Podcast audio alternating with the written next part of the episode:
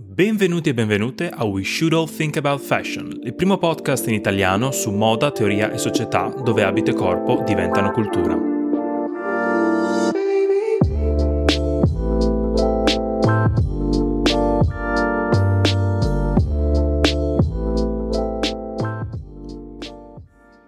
Ciao a tutte e a tutti, eh, io sono Nicola Braiato e finalmente eh, sono qui a presentarvi questo nuovo progetto uno spazio eh, dove parlare di moda, ma soprattutto pensare attraverso la moda. Sì, esatto, pensare, lo ridico e lo sottolineo, perché la moda purtroppo non viene proprio considerata come, diciamo, una disciplina dell'intelletto, ma piuttosto come un'attività vanesia, frivola e che ha poco a che fare con la cultura.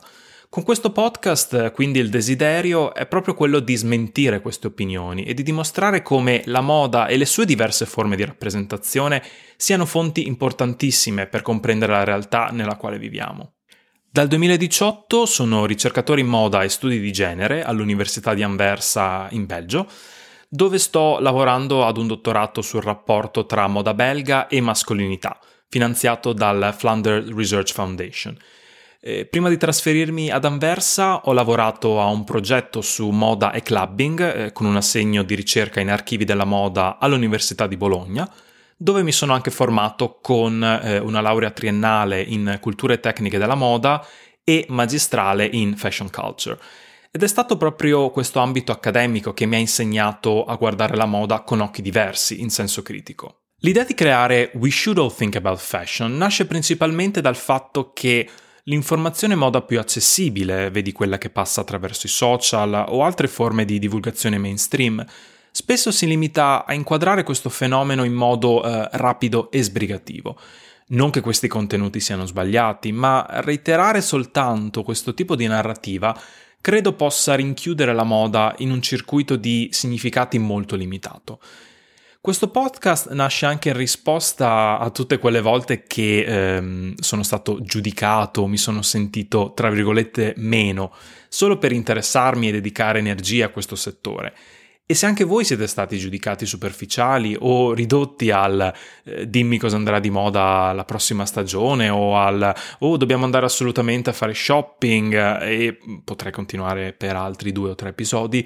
solo perché studiate moda o siete appassionati di questa disciplina, ecco, diciamo basta, perché la moda non è soltanto il trend stagionale o il tag o l'hashtag su Instagram. Infatti, se proviamo anche solo per un attimo a considerare la moda senza questi mm, pregiudizi sentenziosi, vedremo come l'abito sia una realtà materiale e simbolica davvero complessa, che rappresenta e incarna epoche storiche, mutamenti sociali, rivoluzioni, eccetera. Inoltre mi sono reso conto di come la realtà teorica della moda, in gergo chiamata fashion studies, non sia molto conosciuta fuori dal contesto accademico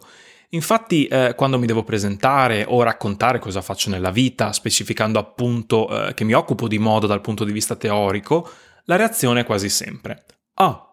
teoria della moda, non sapevo nemmeno che esistesse.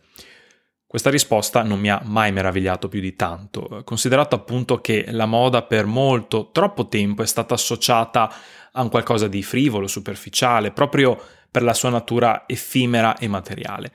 Quindi eh, associare le parole moda e teoria pare in un certo senso destabilizzare chi mi ascolta, proprio perché due realtà apparentemente inconciliabili. Io stesso ne ho sofferto di questo pregiudizio, ricordo ancora quando ho iniziato ad approcciare questi studi e l'imbarazzo nell'affermare eh, studio moda seguito poi ovviamente da disperati tentativi di giustificare la mia scelta, eh, anche in quanto uomo ovviamente, ma mm, di questo ne parleremo in un altro episodio, e di dimostrare anche poi la validità della mia disciplina. Dunque con We Should All Think About Fashion eh, vi voglio raccontare la moda in quanto oggetto di studio, che può essere analizzato da prospettive molto diverse come la storia, la storia dell'arte, la sociologia, la psicologia, i cultural studies, eccetera una varietà di approcci eh, che riflette proprio la natura polimorfa di un fenomeno